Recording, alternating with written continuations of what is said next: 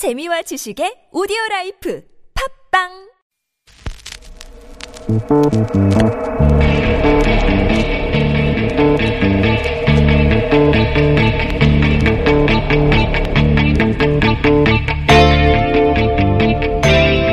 안녕하세요. 시사인 김은지입니다. 감기 걸린 목소리로 인사드리게 돼서요. 송구합니다. 다들 감기 조심하십시오. 오늘이 2월의 마지막 토요일인데도요. 또 이렇습니다. 오늘 시작도 이명박 전 대통령 이야기로 해보려고 하는데요. 도곡동 땅이 어떻다고요? BBK가 어떻다고요? 새빨간 거짓말입니다. 전 그런 삶을 살아오지 않았습니다. 도곡동 땅 하늘이 두 쪽 나도 제 땅은 아닙니다. 다들 눈치채셨겠지만요. 이명박 전 대통령이 한 말입니다. 대선 후보 경선 등 주요 고비 때마다요. 도곡동 땅과 BBK 그리고 다스와 관련해서 본인 소유를 부인하면서 한 말이었습니다. 이 말들이 먹혔기 때문에 이명박 전 대통령은 대통령까지 당선될 수 있었습니다. 그런데 이명박 전 대통령의 본인 표현대로 새빨간 거짓말을 한 사람은 본인이라는 증거가 무더기로 쏟아져 나오고 있습니다. 심지어 다스의 현 대표마저 그러한 진실을 말하고 있는데요. 다스 실소유주가 이명박 전 대통령이다라는 거죠. 이쯤 되면 새빨간 거짓말에 대해서 본인이 다시 한번 진실을 말씀하셔야 될 것 같은데요. 뉴스공장도 끝까지 그 진실을 쫓겠습니다. 2월 24일 뉴스공장 주말 특근 지금 바로 시작하겠습니다.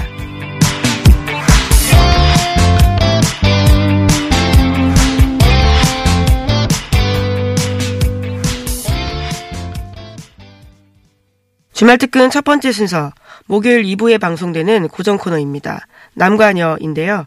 22일 2부 방송 내용 다시 한번 들어보시죠.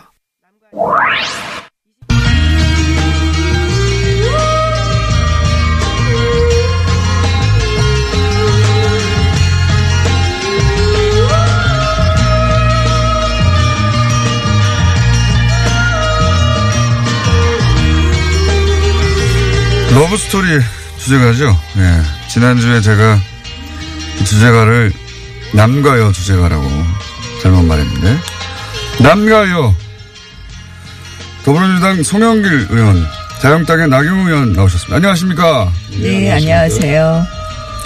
첫 시간 하고 났더니 주변 반응이 어떻던가요? 너무 점잖하게 한다 그러던데. 점잖하게 한다. 나경원 좀 혼내주라고. 아니, 야, 이, 이렇게 야당 탄압을 하는군요. 어? 혼내주겠다고 막 그러시는 거 아니겠습니까, 지금? 의원님은 송 의원님하고 한번 하고 났더니 뭐라고 주변에서 그런가요? 뭐 저는, 어, 엊그저께 이제 저희 동네 분들한테, 동네 분들이 듣는다 그러셔서 어떠세요? 그랬더니 네. 그냥 소신 있게 말씀하시대요. 그러시더라고요. 그래서 그 방송은 좀 그렇잖아요. 그러던데요. 그, 방송은 좀 그런데요. 거기에 나가서 소신 있게 말씀하시대요. 그러던데요. 이게 공장장님이 편파다. 이렇게 얘기를 하는 것 같아요. 그렇게 부드럽게 얘기하시는 셨나요 그분들이? 저희 주민들은 참 품격이 있으십니다. 저희 동작구 주민들. 자, 네. 품격 있는 분들만 만나시나 보죠 따로. 아, 저는 어디서나 어느 때나 누구나 만나고 있습니다. 자, 자 이제 Fight 1라운드. 어, 최근 뭐 통상 압력이나 뭐 그다음에 GM 어, 뭐 뭐라고 그래야 될까 폐쇄 결정. 네, 이런 이야기 계속 나오고 있습니다. 어, 요 GM부터 한번 얘기 다뤄보죠. 예. 혹시 의원님이 먼저 하시는 게 좋겠습니까? 아니면 나경원 의원님 먼저 하시겠습니까? 송영길 의원님 먼저 하시겠습니까? 네, GM 자동차 문제가 이제 논란이 되고 오늘 산자부 장관과 이제 그 GM 대표가 만난다 그러는데 핵심은 그런 것 같습니다. 지금 GM이 본사가 GM 코리아한테 주고 있는 27억 달러 부채를 출자로 전환시키고 네. 추가로 28억 달러를 투자한다는 말이 있는데 그에 대한 확인이 필요하고 신차 두 개를 네. 창원과 부평 공장에 배정해서 어 50만 대 물량을 유지해 주겠다라는 건데 그와 함께 우리 이 한국 어 산업은행에 추가 출자를 요구하고 있는데 그 전제로서 실사가 필요합니다. 네. 노사 양측 간의 지금 불신이 뭐냐? 지금 의도적으로 GM 본사가 GM 코리아의 적자를 유도하고 있다. 그렇죠. 여러 가지 네. 부품을 비싸게 공급하고 네. 또 ISP라고 international service person이라는 임원들이 한 100여 명 와 있다는데 체제비 월급이 5억이면 그것만 해도 500억입니다. 그다음에 로열티를 가져가고 R&D 비용으로 해서 개발된 차의 소유권, 지적 무역 소상권도 본사가 다 가져갔다. 여러 가지 이런 구조적 문제를 놔두고 추가 출자를 해봤자 밑빠진 독에 물붓기가 될 거 아니겠는가. 이런 것에 대한 실사의 동의를 지금 한다 그러니까 그 실사를 기초로 그린필드 투자. 단순히 에, 채권을 출자로 전환하는 수준을 넘어서 추가 출자를 확실히 한다면 여러 가지 같이 대응한 검토가 필요하다 이렇게 생각합니다. 뭐 추가 출자 문제도 저희가 좀 더 봐야 되고요. 저는 이 GM 사태를 보면서 결국 본사의 부실 경영 플러스 어 이 저 고비용 저효율 구조와 낮은 생산성 이 두 가지가 복합되어 있다고 봅니다. 그래서 사실은 낮은 생산성이요. 예. 그러니까 두 가지가 다 문제죠. 특히, 특히 이제 GM 본사는 지금 어 GM 코리아로부터 뭐 아까 송 의원님도 말씀하셨지만 R&D 비용으로 매년 지금 6천억씩 가져갔다는 것도 나와요. 그래서 사실은 양쪽이 다 저희가 어 GM 을 실사하는 것도 필요하고 결국 어 노사 간의 이 문제를 어떻게 해결할 것이냐 이 부분에 대해서 먼저 협상하게 하는 것이 필요하다고 생각을 합니다. 그리고 노사가 자구책을 먼저 내놓게 하는 것이 필요하다.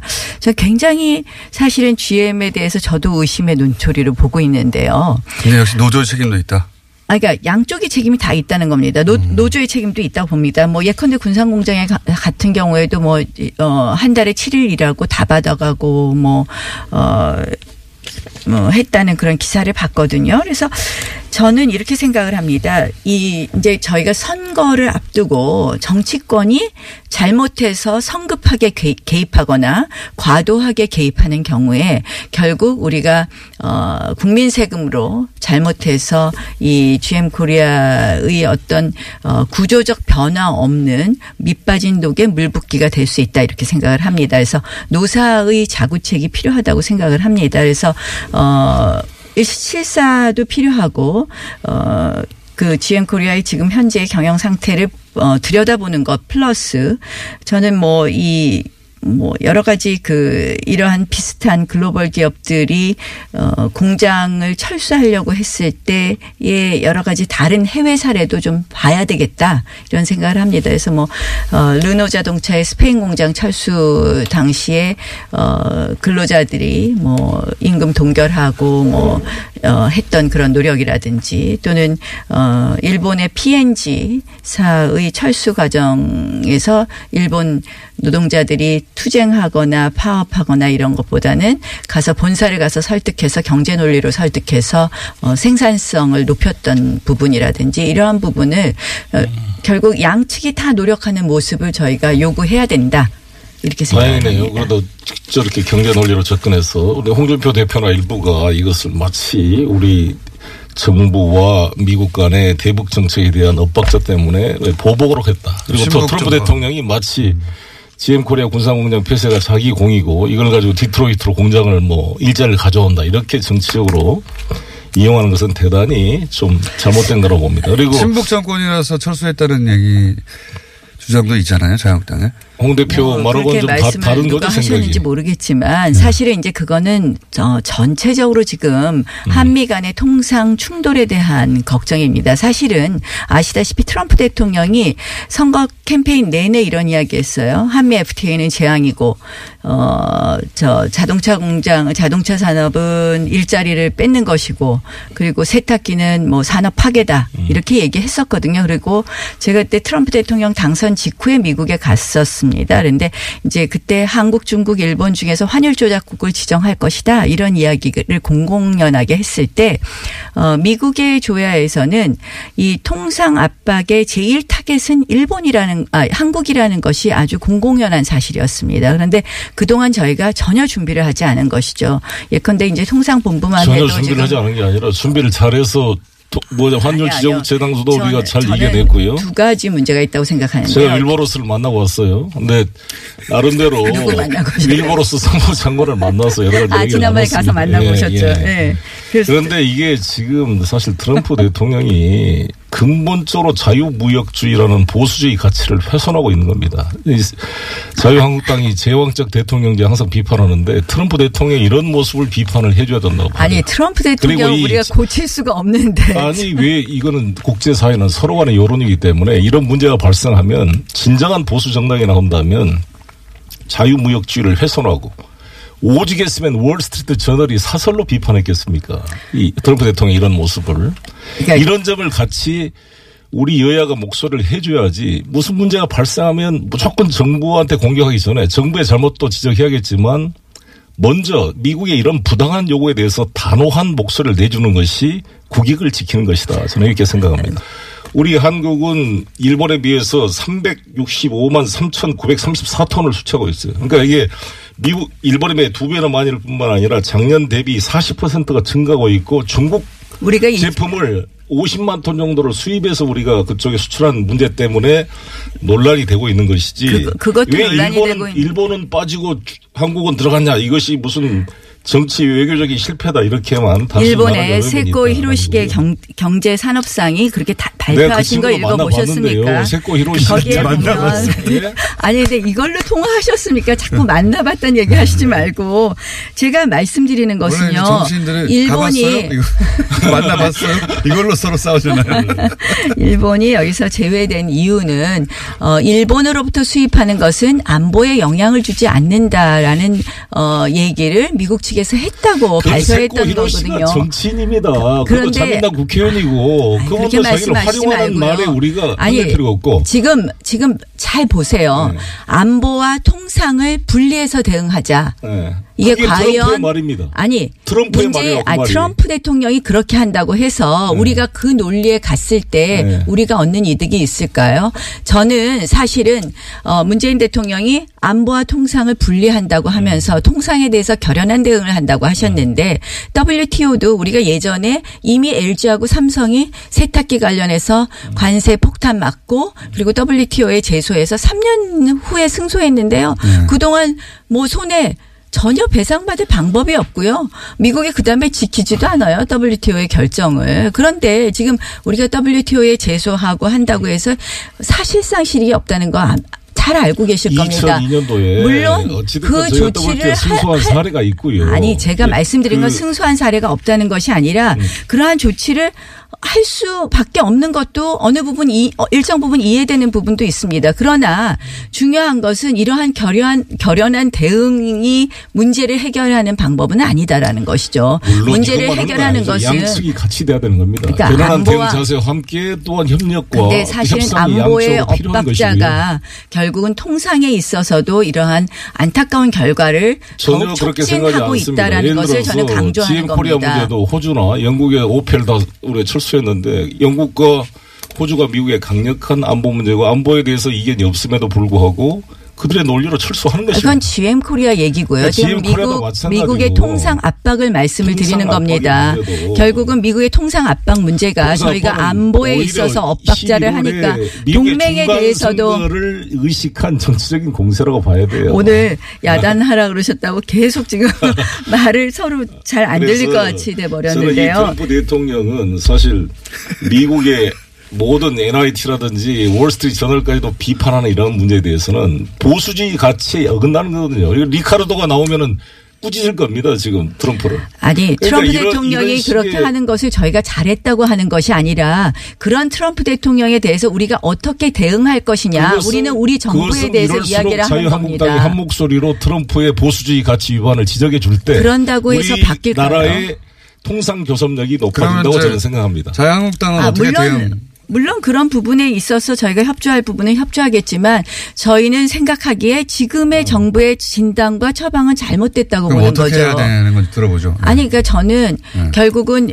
이제 트럼프 대통령이 우리에 대해서 so called 그러니까 동맹이라고 불 소위 동맹이라고 불리는 한국 이런 식으로 어, 표현을 아니라 했어요. so called ally는 다 포함됐어요. 재팬도 포함되고 다 포함되는 아니, 말입니다. 그 한국만 지적한 게 아니, 그러니까 말이 이제 아닙니다. 하- 그거는 안보 동맹과 경제 동맹이 같이 안 한다고 하지만 제가 보기에는 한국에 대해서 so called ally라고 아니요, 하는 것을 알고 있습니다. 그 문장을 보면. 한국, 중국, 일본이 다 들어가 있습니다. 아 그렇습니까? 예, 예. 네. 근데 어쨌든 말입니다.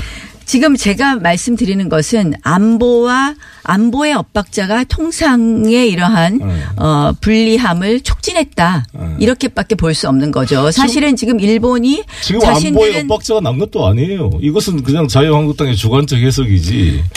견해라는 게 약간씩 차이가 있죠. 우리가 대한민국이 미국의 일부가 아닌 이상 미국과 100% 이해가 일치한다는 것은 그것도 이상한 아 거예요. 당연히 다- 100% 이해, 이해가 일치하지는 조정해 가는 않죠. 것을 그런데 마치 엇박자다 이렇게 말하는 것은 주권을 아니죠. 포기하는 행위죠. 아 지금 엇박자라는 것이 지금 미국의 그러니까 일방적으로 어, 똑같이 하자는 우리- 얘기는 아니지만. 우리 저, 적어도 지금 북한 문제에 있어서 맥시멈 문제에 있어서 압박을 하면서 대화를 유도자를 지금 사실상 서로 역- 역할 분담으로 잘 해가고 있는 거거든요. 글쎄요. 그런 인식이 저는 엇박자라고 보입니다. 글쎄요, 과연 지금 역, 어, 역할 분담을 사실상 제대로 어, 서로 이야기가 되고 있는 것이냐. 되고 있습니다. 잘 저는, 소통이 되고 어, 있습니다. 북미 간의 대화 부분도 있어서 맥메스터하고 지금 CIA 북미 또 맥메스터 만났다는 얘기는 안 하세요? 여당 되면 많이 만나거든요. 근데 네. 북미 대화도 아 이게 북미 대화를 이제 억지로 추진하다가 일어난 여러 가지 사건부터 시작해서 아닙니다. 미국 결국은 정부에서 어, 포스트 이제 포스트에서 다 똑같이 지금- 만나기로 합의를 하고 왔다는 거 아닙니까? 지금 북한하고의 아니 북한 측이 왜 깼겠습니까 결국? 어? 그렇죠. 왜 깼습, 왜 아니 깼습니까? 그러니까 그만큼 어? 미국도 북한이 왜- 북한과 그러니까 결국은 대화를 할 의지를 가지고 와서 두 시간 전에 취소한 게 아쉬운 게 있지만 우리 정부가 얼마나 잘했습니까? 아니, 이걸 만들어 주려고 계기를 만드는 게 정말 잘한 아니 거 아니겠습니까? 왜 그랬을까요? 네. 북한은 어, 미국은 지금 북한이 하고 있는 통남 복미 정책, 복미 그 어 의 정책에 우리가 무조건 따라가는 것에 대한 그러한 강력한 저는 경고의 메시지 아닙니다. 있다고 생각을 합니다. 북한이 깼지만 Korea passing이라고 그렇게 통남- 비판하던 아니, 사람들이 통남 이제 봉미. 통남 봉미인데 왜 코리아가 이제 운전자가 됐는데 왜 그게 칭찬을 해줘야죠. 이거 안 하면 또 passing이라 그럴 거 아니에요. 그러니까 이것은 오히려 우리 상황을 주도할 수 있는 계기가 만들어진 것이고 저는 이게 문재인 대통령이 대단하다고 보는데 이거를 잘 만들어냈어요. 현재 상황에서 아직 이제 이방카가 오시고 또 누가 북에서 대표가 올지 모르겠습니다만 저는 이런 시도와 두 시간 전에 비록 취소돼서 아쉬웠지만 이런 시도가 양측에서 있었다는 것 자체가 긍정적인 모습이고 이걸 좀 더 발전시키면 저는 접점을 만들어낼 수 있다 이렇게 생각합니다. 네, 이 정상회담의 여건이 성숙되면이라고 말씀하셨는데 과연 말입니다. 아니, 어, 그 부분에 대해서는 말씀을 잘 하셨어요. 근데 네, 이 예. 여건 성숙이 네. 어느 쪽을 가, 상대로 한 여건 성숙이냐. 네. 결국은 북한에 대해서는 어, 뭐 사실상의 양보가 없는 우리가 가장 큰 원칙이 뭐. 뭡니까? 북미 대화가 돼야 된다고 말씀하신 아, 거잖아요. 가장 큰 원칙이 비핵화가? 내포돼 있는 말입니다. 그러니까 가장 큰 원칙은 핵폐기인데 네. 예컨대 대화의 테이블에 앉는데 뭐 저 실험 잠시 중단하고요. 이런 것을 여건 성숙이라고 보시면 큰일 날 거라는 말씀을 드리고요. 결국 미국이 어 저는 펜스 부 통령 측에서 이러한 북미 대화가 북한의 반대로 북한이 무산시킨 것으로 깨졌다 하는 것을 알려준 이유 그것을 사실상 밝힌 이유는 어 앞으로 여건 성숙에 있어서의 우리의 원칙은 확실한 핵폐기이다라는 것을 어 메시지를 주려고 했던 것 아닌가 하는 생각을 합니다. 포스트가 취재해서 말한 것이고요. 그것은 펜스가 그동안 너무 비시사적으로 좀 속 좁게 행동했다에 대한 비판을 물타기 하려고 저는 나온 면이 또 있다고 봅니다. 어찌됐건 중요한 것은 지금 전쟁으로 이 문제를 해결할 수 없는 이상 대화를 해야 되는데 대화의 조건을 어떻게 만드느냐 일종의 삽바 싸움의 과정이거든요. 이 과정을 잘 중재해서 한쪽으로는 북이 북핵 핵 경제 병진 노선이 불가능하다. 비핵화로 가지 않는 이상 남북 대화 이게 안 된다는 것을 아주 부드럽고 간접적으로 양측에 다 문재인 대통령이 제시한 거잖아요. 여건 성숙과 우물가의 숭늉 찾지 말자. 이 두 가지 비유가 정확하게 균형된 모습으로 문 대통령께서 지혜롭게 말씀했다고 보거든요. 이 잠시, 내용을 어떻게 이제 잘 조정해 낼 것인가가 잠시 저는 빠르다. 졸 그래서 뻔했습니다. 가장 큰 가장 큰 원칙 할 일이 없어가지고.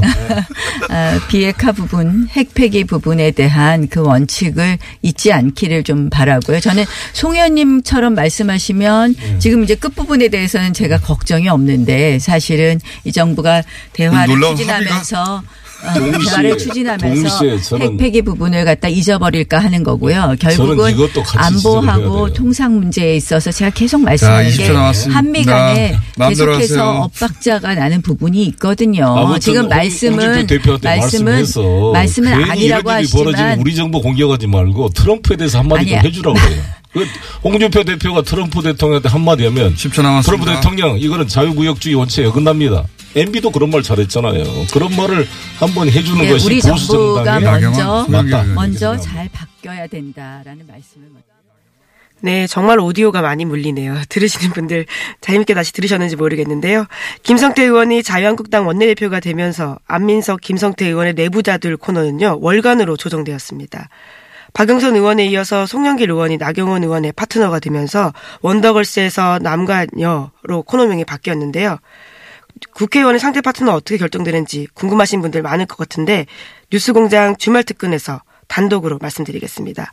본 방송에서는 절대 알려주지 않는 사실인데요. 귀 기울여 들어주십시오.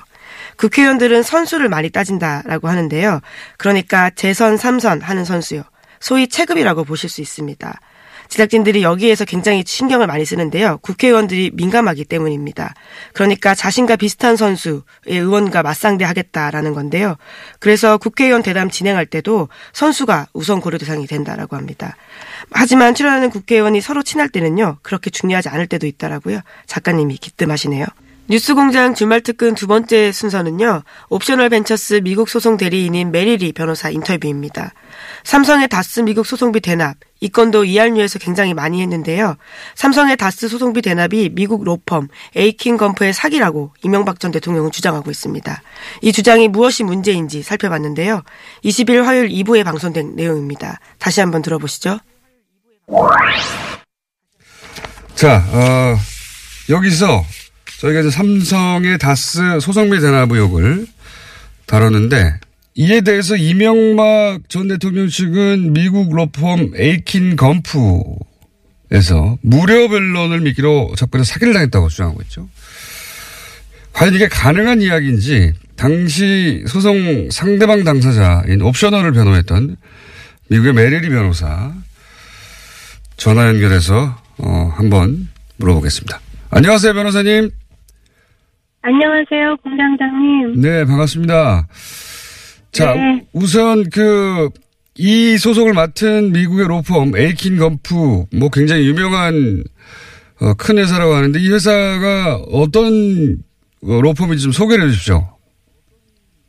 어, 제가 알기로는 저도 그 이제 관련된 관련된 사건을 했기 때문에 예. 조사도 많이 하고 했는데 제가 알기로는 가장 이해하기 쉽게 한국의 김앤장으로 생각하시면 아, 돼요. 그렇군요. 예. 그러니까 그 네임 밸류라든지 음. 아니면 그 사람들이 갖고 있는 네트워크라든지 이런 모든 게 그 어마어마한 조직력과 그 다음에 그 lobby power를 갖고 있는 그런 예. 엄청난 음. 법률 회사라고 생각하시면 되고 그 회사 사람들이 떴을 때는 개인의 어떤 실력이라기보다는 그 법률 회사의 이름으로 네. 판사를 움직일 수 있는 그런 파워가 있다고 아. 생각하시면 되죠. 그 정도군요. 미국에서 대단한 네임밸류를 가졌군요. 네. 그래서 이 어, 에이킨 건프가 그 이 일이 있기 이전부터 삼성 소송을 대리한 것으로 알려졌는데 삼성과는 언제부터 어 계약을 맺거나 인연을 맺은 걸로 알고 계십니까? 어, 제가 알기로는 98년 무렵부터 계속 그 삼성전자의 미국 법인의 그 음. 고문 변호사로 어, 거의 그 대리인의 역할을 다 했던 걸로 알아요. 음. 그 사람들이 소송 관계까지 다 한 적도 있고요. 예. 아니면 이제 그 애플과의 소송 같은 경우에는 다른 법률 회사를 재판 전문팀으로 그 고용해서 썼거든요. 아하. 그렇지만 그 뒤에서 전략을 짜거나 음. 그 어떤 결정을 하거나 이런 그 법률 대리인 역할은 계속 그 김석한 변호사와 에킨 건프가 했던 음. 걸로 알아요. 그분이 떠날 때까지. 그렇군요. 삼성에 말하자면 삼성의 법무팀이라고 생각하시면 되죠. 음. 미국 내에 있는. 그 정도군요. 네. 어, 그런데 이제 이명박 전 대통령은 이 에이킨 건프가 무료 변론을 미끼로 접근을 해서 사기를 당했다. 그리고 네. 어, 실제로 변론화, 변론에 참여한 시간은 3시간에 불과하다. 이렇게 이제 에이킨 건프가 불성실하게 했고 무료 변론을 미끼로 접근을 했다. 이런 식으로 주장하고 있는데, 어, 미국 업계에 계신 분으로서 그리고 이제 이 에이킨 건프를 직접 오랫동안 상대하고 10년 가까이 이 소송을 혼자서 진행하신 분으로서 이 주장이 말이 되, 된다고 보십니까? 전혀 말이 안 되죠. 말이 전혀 안 되고 하나씩 그 짚어드리면 예. 이제 김작한 변호사라는 그 분의 네. 그 미국에서 변호사 업계에서의 그 위치를 볼때 예. 그분이 무료 변론을 미끼로 그 다스라는 회사에 접근을 해야 할 이유가 없지요. 음. 그러니까 다른 일로도 바쁘고 본인이 그 벌을 벌을 수 있는 수입료의 그 이제 숫자라는 게 상상할 수 없을 정도인데 왜 무료 변론을 미끼로 다스에 접근을 했겠어요? 만에 하나 그런 일이 있다면 네. 삼성의 대리인으로서 삼성의 어떤 목적을 위해서 접근했을 가능성은 있지만 그 부분이 빠진 채로 무료 변론을 미끼로 접근했다라는 그 말 자체는 예. 아예 말이 안 되는 거죠. 예. 그 다음에 그 3시간 변론이라는. 잠깐만요, 얘기가 변호사님. 또 정말- 네. 혹시 네. 이 기사를 처음 접했을 때 어떻게. 반응하셨습니까? 아, 웃- 웃었어요. 그러니까 웃었고, 예. 그 다음에, 그러니까 그분이 그냥 말을 그렇게 아무 때나 아무렇게나 만드시는 거는 제가 너무나 잘 알고 있는데요. 이명박 전 대통령을 네, 말씀하시는 겁니까? 예. 그렇죠, 그렇죠. 전 그분이라고 얘기를 해요. 예. 그래서 그런 건 너무 잘 알지만 네. 이번에는 급해서 그러셨는지 아니면 원래 하던 버릇을 다른 분들이 안 고쳐줘서 그런 건지 모르지만 그러니까 너무나 큰 실수를 하셨다고 생각을 해요. 그 이유는 예. 그러니까 김석환 변호사에 대해서 아니면 에이킹 건프라는 그 법률 회사에 대해서 한 말도 그렇지만 예. 3시간 분량을 일했다. 예, 세 그다음에. 한 게 없다라는 이 부분에 대해서는 예. 이게 지금 주워 담을 수 없는 그 거짓말을 한 건데 아? 왜냐면 누구한테 브리핑만 잠깐 3분만 들어도 무슨 일이 했는지를 정확히 알 수가 있는 거고 예. 아니면 본인이 그 무, 무슨 일을 했는지 잠시만 조사를 문서상으로 해봐도 예. 그러니까 그렇게 말할 수 없는 사안이었는데 예. 이분이 그러니까 어떤 말을 뱉을 때 어떤 태도로 그렇게 그냥 말을 하는지가 단적으로 드러난 예라고 생각을 해요. 그 3시간만 그래서 일했다는 주장. 전혀 말이 안 되는. 네, 전혀 말이 안 돼요. 전혀 말이 안 된다. 3시간만 했다는 네. 거는 그거는 이제 그 뭐냐면은 제가 정확하게 그 법률회사가 그 140억을 회수하기 위해서 사건에 들어와서 한 일을 아주 일일이 다 검토하면서 짚었던 사람이기 때문에 아는데요. 음. 2009년 3월에 들어와서부터 2011년 4월에 그 사건을 이제 끝낼 때까지 김경준 씨와의 사건을 끝낼 때까지 140억 받았을 때까지. 그분들이 그죠 네, 받고 나서 이제 조금 있다 문서상으로 기각을 시켰거든요 네. 법원에서 그게 이제 4월이었어요 네. 그때까지 워싱턴 D.C.에 있는 어, 몇 명의 변호사들이 로스앤젤레스에 출두를 했고요 실제로 예. 예. 그다음에 아, 한국에 와서 제가 알기로는 과거 옵셔널 직원들을 예. 이제 자체적으로 어, 자기들이 그 펼칠 그 어떤 변론을 위해서 다섯 명, 여섯 명을 오랫동안 한국에서 여러 명이 나와서 음. 정오의 증언이라고 증언 제출을 해서 기록 만들고 하는 그런 일을 많이 한 걸로 알아요. 그리고 음.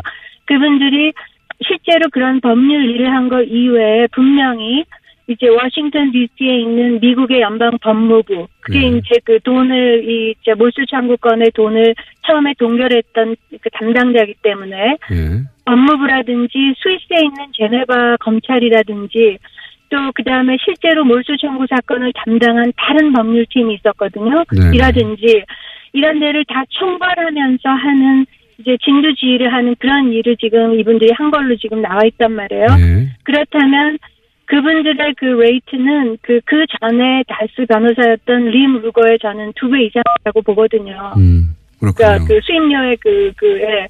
그렇다면 그 2년 동안 했던 그 모든 일을 감안할 때 지금 보도에 나온 370만 불도 많은 돈은 아니라고 생각해요. 음. 더 받았을 수 있다는 그런 음. 추측을 해요, 저는. 그렇군요. 실제 그러니까 뭐 3시간 하고 음. 한게 없다는 건 말이 안 되죠. 말도 안 되는 것이다. 예. 뭐 상대편에서 그 활동을 계속 보아하셨으니까 누구보다 잘 아시겠네요.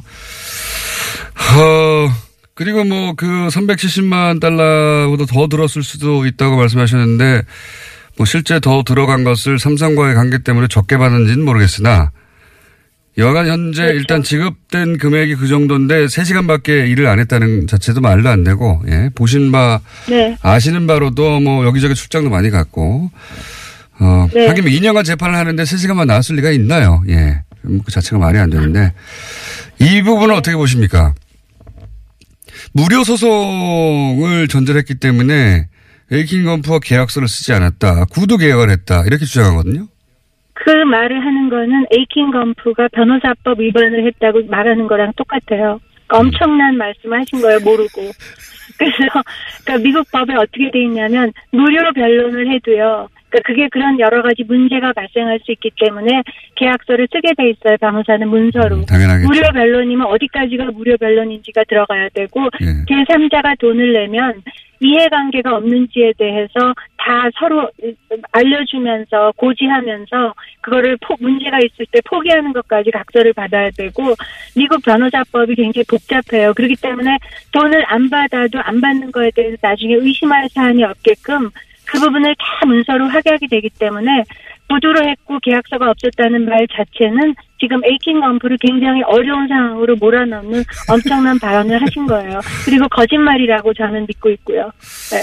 변호사님 오늘 여기까지 듣고요. 어, 네. 조만간 또 연결할 일이 아마, 생- 아마 생기지 않을까 싶습니다. 오늘 말씀 감사합니다. 네, 감사합니다. 안녕히 네. 계세요. 네. 지금까지 옵셔널 벤처스를 변호하고 있는 메리 리 예, 변호사였습니다. 네, 그분의 존재감은 여기서도 빛나는데요. 그분이라는 단어 때문에 저도 한참 웃었습니다. 메리리 변호사의 인터뷰를 듣고 윤혜정님께서 한이 서려 있는 인터뷰다. 아리랑 한번 틀어야 하는 거 아니냐라는 문자도 주셨습니다. 김어준 공장장도 인터뷰가 끝나자마자요. 뉴스공장 스탭들에게 지난 10년 세월의 한이 녹아있는 인터뷰다라고 평가하기도 했습니다.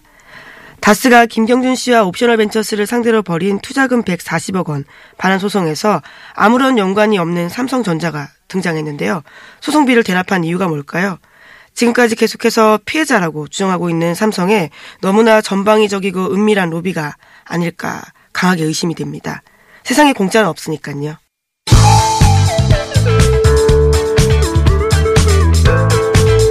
뉴스의 깊이가 다릅니다. 최고의 뉴스 생산자 김어준입니다.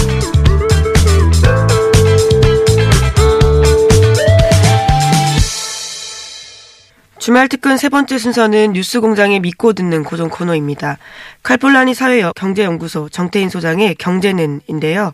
어려운 경제 이슈를 이해하기 쉽게 풀어주는 정태인 소장의 내공이 느껴지는 시간입니다. 매주 유익하지만 이번 주는 특히 더 그랬는데요. 20일 화요일 4부에 방송된 내용 다시 한번 들어보시죠.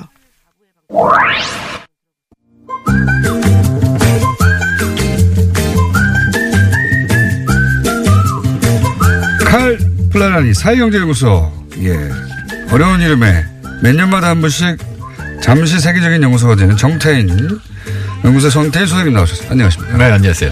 제가 이 소개말을 계속 드리는 이유는 어, 몇 년에 한 번씩 그 국제 포럼을 하는데 그때 세계적인 인사들이 온다는 겁니다. 그때만 잠시 유명하다. 오늘 처음 들으신 분들 위해 제가 설명, 부가 설명 드렸고요. 두 가지 질문이 있습니다. 한국 GM을 철수할지도 모른다 돈을 안 주면 정부한테. 네.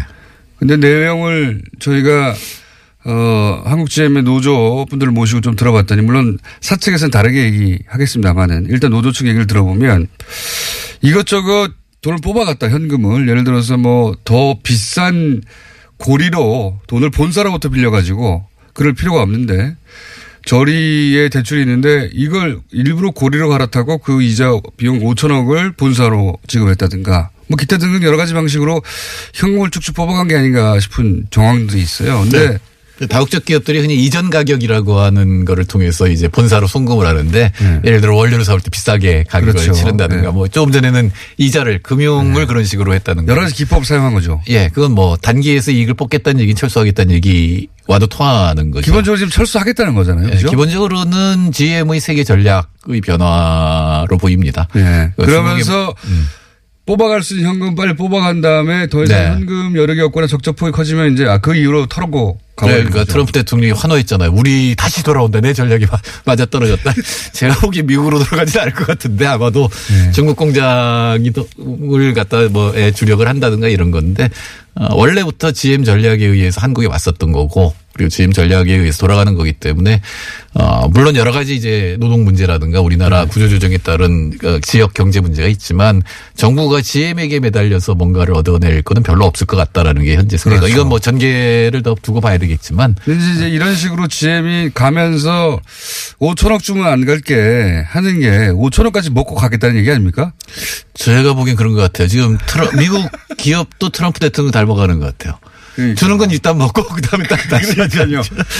원래 지금 그 GM이 유럽도 뭐 호주도 전 세계 말씀하셨듯이 전 세계적으로 지금 공장을 빼내고 있잖아요. 네. 빼내고 있는데 그 중에 이제 한국도 빼낼 전략을 몇 년 전에 세운 것 같고 그 몇 년 전부터 그 현금을 쭉쭉 뽑아서 흑자였던 회사를 적자로 만드는 상태고 적자가 그래서 누적 적자가 뭐 어마어마하게 조 단위로 쌓여 있고 그러니까 적자가 쌓였으니 나간다고 하는 핑계를 대면서 나가려고 하는데 이때 딜을 한번 쳤어요. 정부한테. 5천억 주만 안 가야지 이렇게 저- 딜을 쳤는데 5천억까지 먹고 가야지 이런 얘기, 이런 얘기 아니냐. 네, 그죠? 그렇게 현재로서 보여집니다. 근데 이제 두고 봐야 되겠지만 이게, 이게 고민이 됩니다. 정부 입장에서 이게 고민이 될 거라고 저는 예상이 되는데 뻔한데 전략은 다른 나라에서 다 그랬으니까 뻔한데 이제 우리 입장에서 먹튀인데 그렇다고 그냥 가라 해버리면 거기 일자리 문제가 생기고 그다음에 이제 그 정치적 부담도 되고 정부 입장에서는 우리야 이렇게 보내라고 하지만 정부 입장에서는 사실 그게 어려운 결정이잖아요. 이거 보통 어떻게 해결하는 게 좋습니까? 지금 전체로 보면 GM 전략에 의해서 이동하는 것 같다고 보여지지만 뭐 구체적인 건 봐야 되겠죠. GM이 있을 이유도 있는데 그렇게 오래 있을 것 같지는 않다 있는다고 그러니까요. 하더라도 네. 그렇다면은 우리나라 전체 자동차 산업이나 수출 뭐 이런 부분을 다 고려해서 결정을 해야 되는 거니까 그렇게 쉽지는 않습니다. 그러나 어, 확실한 거는 GM을 어떻게든 붙잡겠다. 이거는 그렇게 좋은 전략은 아닌 것 같다. 그러니까 계속 어, 것 아닌 것. 같다. 이런 생각이 들고요. 아, 또 우리나라가 저 외환위기 때도 어, 자동차 숫자를 줄였잖아요. 네. 근데 지금 이제 현대 기아의 점유율이 너무 커져 버렸는데 이게 또 통합을 했기 때문에 어, 그래서 이게 또 없어지면은 그 부분도 독점 문제도 좀 생각을 해야 될 것 같고 국내 기업이 뭐 단독 혹은 컨소시엄으로 인수하는 건 어떨까요?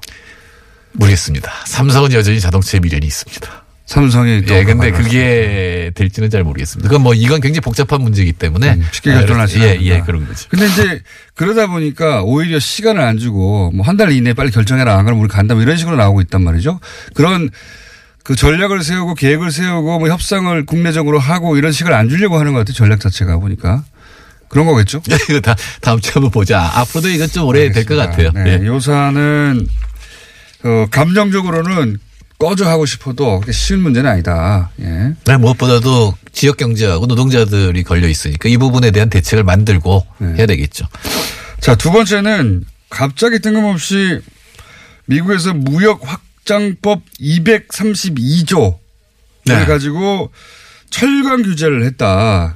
도, 도대체 이 232조가 뭐야? 이거 왜 이러는 거야? 이제 많은 분들이 궁금증을 가질 수 있는데 이게 232조가 뭐고 미국이 왜 갑자기 철강 수입 규제를 두고 나온 건지 설명해 주십시오. 네. 그 1월 달에 철강 수입이 국가 안보에 미치는 영향이라고 하는 보고서를 미국 상무부가 대통령에게 제출을 했습니다. 국가 안보요. 예. 그러니까 네. 철강 수입이 국가 안보에 미치는 영향에 관한 보고서인데 262쪽에 이릅니다. 이거 제가 굉장히 트럼프가 좋아하는 예, 한미FT 때문에라도 미국 문서를 많이 봤는데 네. 정부 문서를 이렇게 엉터리 문서 제가 처음 봤어요. 그러니까 완전히 억지인데 이 예, 철강을 많이 수입하면 나라 안보가 위험하다 이런 거 아닙니까?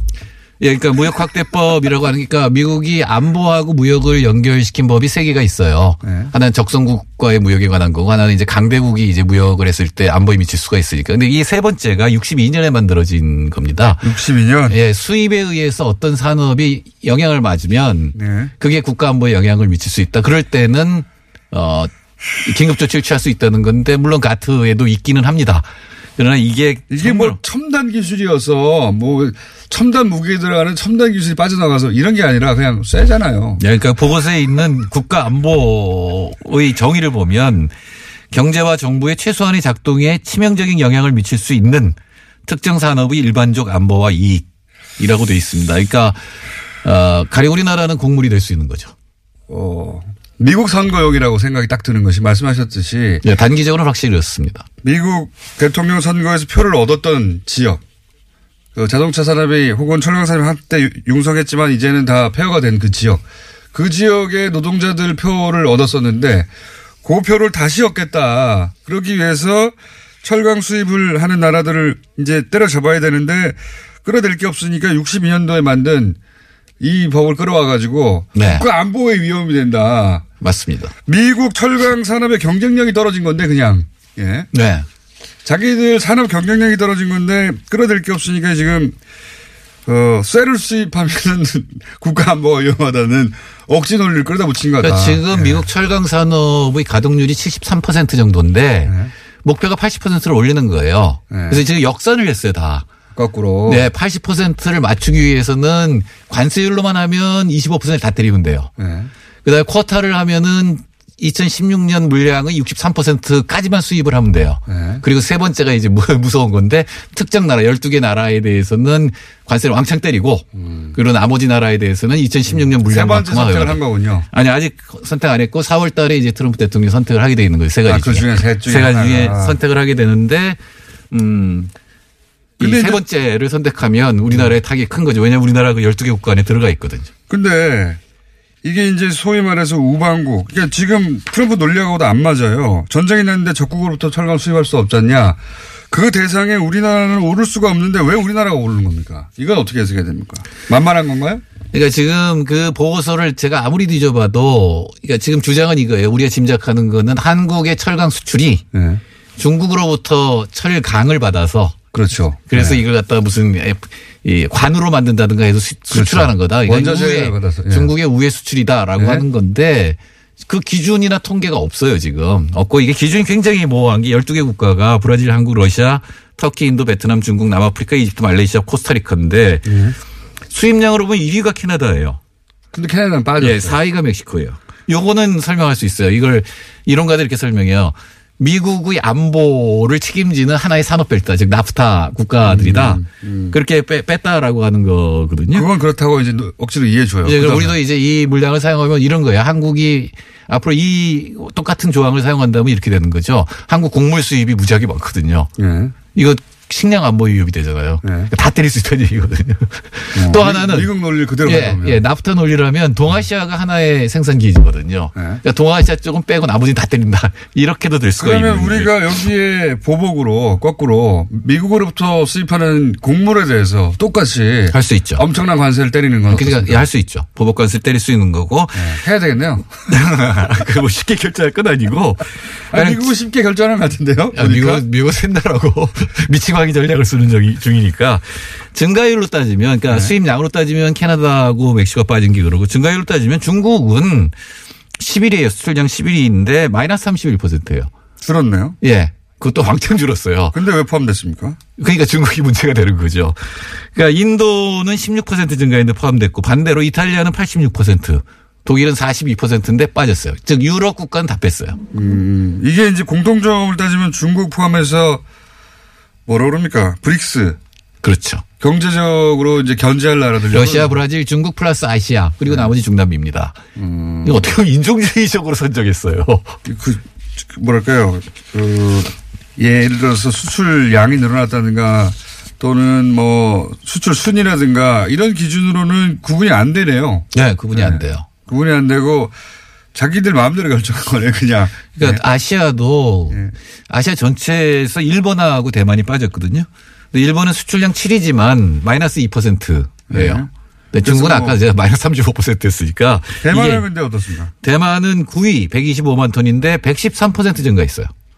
그런데도 빠졌어요. 그런데도 빠졌다. 예, 이거는 아마도 중국 견제용이죠. 그러니까 이거의 공통점은 중국밖에 없어요. 중국은 실제로는 중국이 계속 세계 1위, 저 중, 미국이 개- 많이 수출을 했었는데 계속 덤핑 관세 맞았고 상계 관세 맞았거든요. 중국을 견제, 우회 견제하는 수단으로 한국이 들어갔다. 제가 보기에는 그거 외에는 그리고 브릭스.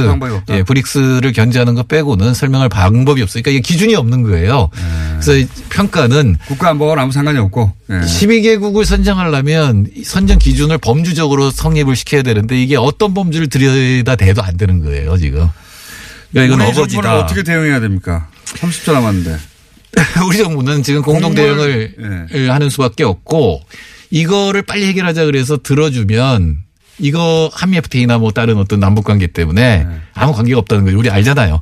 먼저 주면 받고 그다음에 다시 시작을 오, 하기 그쵸. 때문에 네. 주더라도 한꺼번에 예, 종합적으로 한 번에 처리를 이거 주면 된다. 물러쓰겠지 이런 게 아니라 통하지 그거 주면. 더 줘 하는 스타일이라. 예, 지금 제일 좋은 거는 공동 대응이고 공동 대응으로 미국이 처리한 경우도 있습니다. 오케이, 알겠습니다. 오늘 여기까지 듣겠습니다. 정태수 소장님이었습니다. 감사합니다. 네, 감사합니다. 안녕.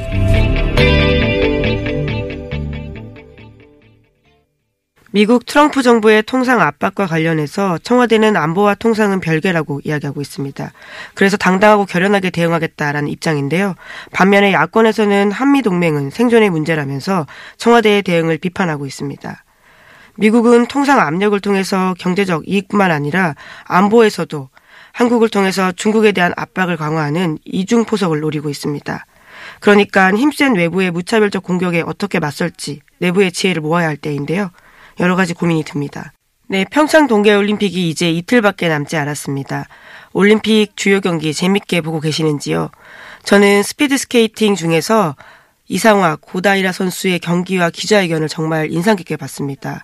성숙한 태도로 스포츠에 임하고 또 이후에 인생에 대해서 이야기하는 모습들이요 굉장히 감동적이었는데요. 스포츠가 드라마다라고 하면 그런 모습들이 아닐까 생각해 봤습니다. 저처럼 TV나 인터넷을 통해서도 즐길 수 있는데요. 아직까지 현장 가서 볼 수 있는 시간들이 남아 있으니까 혹시 시간이 되시는 분들은 우리 생애 마지막으로 열릴 국내에서 동계올림픽 즐겨보시는 것도 괜찮을 것 같습니다. 뉴스공장 주말 특근 오늘 준비한 수는 여기까지고요. 저는 월요일 아침에 감기 나와서요. 알찬 뉴스로 다시 한번 찾아뵙겠습니다. 감사합니다. 시사인 김은지였습니다.